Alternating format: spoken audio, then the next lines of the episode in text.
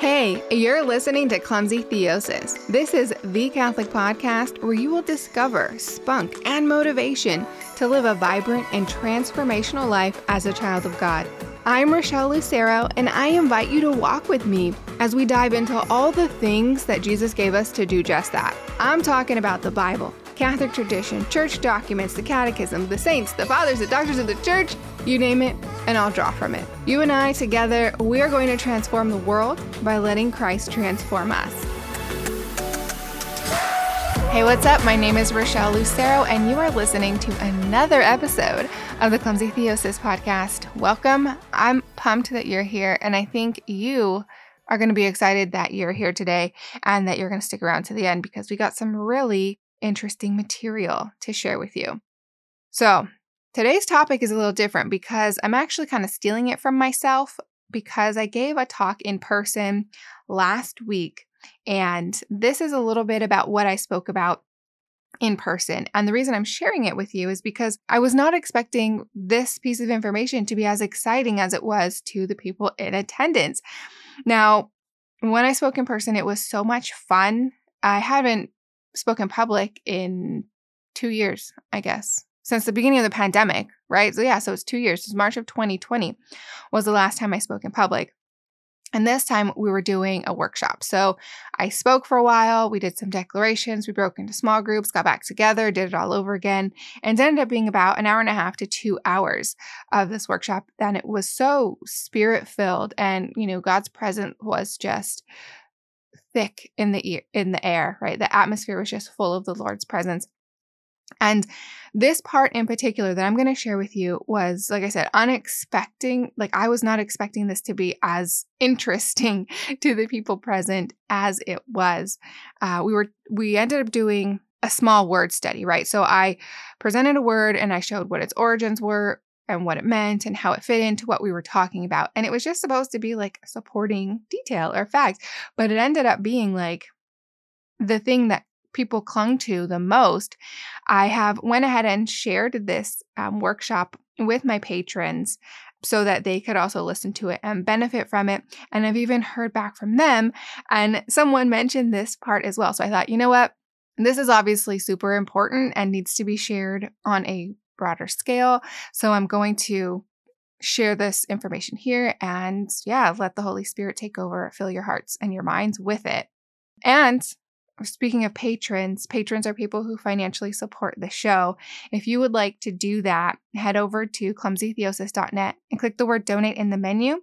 All the information is going to be there. Patrons donate monthly, and so they get added benefits and perks, one of which is they get recordings of my in person talks and workshops that I give. So you're probably wondering, what is this word? What could be so exciting to everyone? All right, hold on to your hats, folks. The word is reconcile. Now, I hope that's not disappointing to you now that you've heard it. Just stay with me because what I'm going to explain is really exciting and it it will open your eyes to the world of reconciliation and reconciling with the Father. And I say reconciliation, you might think of the sacrament of reconciliation, which that's great. You're not wrong there. However, that wasn't the context in which I was talking about reconciling. I was talking about the bigger picture, the biggest picture, right? How God the Father sent his son to reconcile man to himself, right? So God sent, God the Father sent Jesus to reconcile you and me back to himself, the Father. And I broke down the word reconcile. Okay, so here's the word study. The root word of reconcile in Latin is cilia, which in Latin means eyelash. Now, con in Latin or cum, C U N, in Latin means with. So, concilia means with eyelash, okay? So, if you were close enough to someone to where your eyelashes were touching their eyelashes, you would be considered conciliated with that person.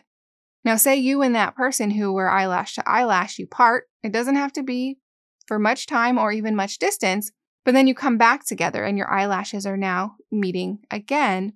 You are considered reconciliated. Get it? Reconciled, reconciliated. Okay, so from this understanding of eyelash to eyelash, that is what we are looking to be with God the Father. That is what God the Father is looking to be with us. Eyelash, eyelash to eyelash. And it's out of love that He wants to be eyelash to eyelash with us. You should probably stop at this point and ask why. Why does someone want to be that close? Well, think about this. If someone is eyelash to eyelash with you. They're also nose to nose with you, and they're also mouth to mouth with you, right? Now, think about that. If you are mouth to mouth with God, what comes out of the mouth? Two things breath and words, right? We speak and we breathe through our mouths. If we are mouth to mouth with God, He is breathing into our mouth and He is speaking into our mouth. Now, both of those things we know from Scripture bring life right? Genesis, the second person of the Trinity, spoke creation into existence, right? He spoke life, he spoke creation into existence. Not long after that, we see that God breathes into Adam's lungs. Okay, so he's breathing life into his lungs. Now, apply that to yourself and being reconciled to God, being eyelash to eyelash with God. It's so that he can be mouth to mouth with you in order to breathe his life into you, to speak his life into you. All right, so sit with that. I, I, that is just, I mean, it changes the way that I see reconciliation ever since I learned it. It also changes the big picture of, you know, who God is to me as a father. Why does he want me to be near him? For the longest time, I thought he just wants me to be close by so that I'm less likely to go out on my own and screw things up and to do things wrong, right? He just kind of wants me on a short leash for my own good. Right? It was nothing ever sinister, but that's just as far as I took that understanding. However, I was way wrong because God the Father wanted to reconcile me to himself so that he could breathe his life into me and speak his life into me. Isn't that really cool? Like to think about how God wants to breathe and speak his life into you. Now, we're going to look at this again from a, a bigger picture. Why? We're going to ask, why does he want to breathe and speak his life into us? Well, here on Clumsy Theosis, we like to look at things in from that perspective, from the perspective of theosis, right? Of becoming godlike. Okay, God wants us to be like him, right? And so therefore he wants us to be as close to him as possible, learning from him, following his ways, yes, but he's also giving us that added benefit of actually breathing his life, his spirit into us, which we received at baptism and at confirmation, right? And every year at Pentecost, we celebrate that the Holy Spirit was sent to the world so that we could have him part of us at our baptism and our confirmation and every day following. You know what I mean? And on that note, about becoming more like God and being transformed by Him. Here's a quote by St. Ignatius of Loyola, who said, You wish to reform the world? Reform yourself, otherwise, your effort will be in vain right? So we need to be reconciled with the Father through the sacrament of reconciliation, yes, but we need to stay as close to Him as possible. We need to be conciliated with Him so He can continue to breathe His life into us and speak His life into us and over our lives and over our situations. I, find that this phrase of being eyelash to eyelash with God, I'll remind myself of that in times when my heart feels restless or if I kind of feel, you know, like um, you know that quote from Saint Therese of Lisieux where she says that the world is thy ship and not thy home. You know, sometimes I get that ache, and I'm sure you do as well from time to time. I just remember, yeah, that's true. But the Father wants to be eyelash to eyelash with me. And by being eyelash to eyelash with the Father, I can be as close to home as possible for the time being. All right, so sit with that for this next week. Let me know what you think. Let me know what it does for your understanding and for your spiritual life, for your prayers, um, prayer life, your spiritual practices. I would love to know. You can email me, clumsytheosis at gmail.com. I love to hear from you. Now, before I let you go, we have a comment of the week. This actually came in on Facebook. I posted, I shared something, which I don't typically do. This is from Archbishop Salvatore, you know, and uh, how Pelosi has now been publicly denied Holy Communion, which most of you probably understand why and how that's important. I don't typically share stuff, I just don't. Um, but someone commented, and uh, this was Ray, Lisa, and Leo. And uh, they said, Amen. Scripture tells us about hardness of heart. It's one thing to be ignorant than to know what ought to be done. And I thought, yeah, this person totally understood the, you know, like the root of this is hardness of heart. And I thought, yeah, that's it. That's the problem. And in this instance, it happens to be a grave matter.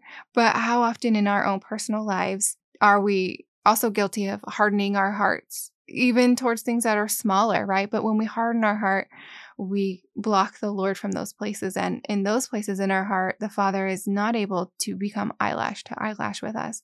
So I thought it was something um, fitting for us to also think about this week and examine ourselves and bring those things to reconciliation with the Father. I think that's all I got for you this. Oh, I'm still collecting questions for our episode where I just answer your questions. It's an Ask Me Anything episode. So send in your uh, questions, any of my uh, social media platforms, or you can email them to me, clumsytheosis at gmail.com. I have a few. A few more would be nice. Uh, so this week, it's very important. Anything, anything you want to ask, go ahead, send me a message. Until our next episode, peace out. Welcome to the end of the podcast. Since you made it this far, you know what that means, right? We're like totally best friends now.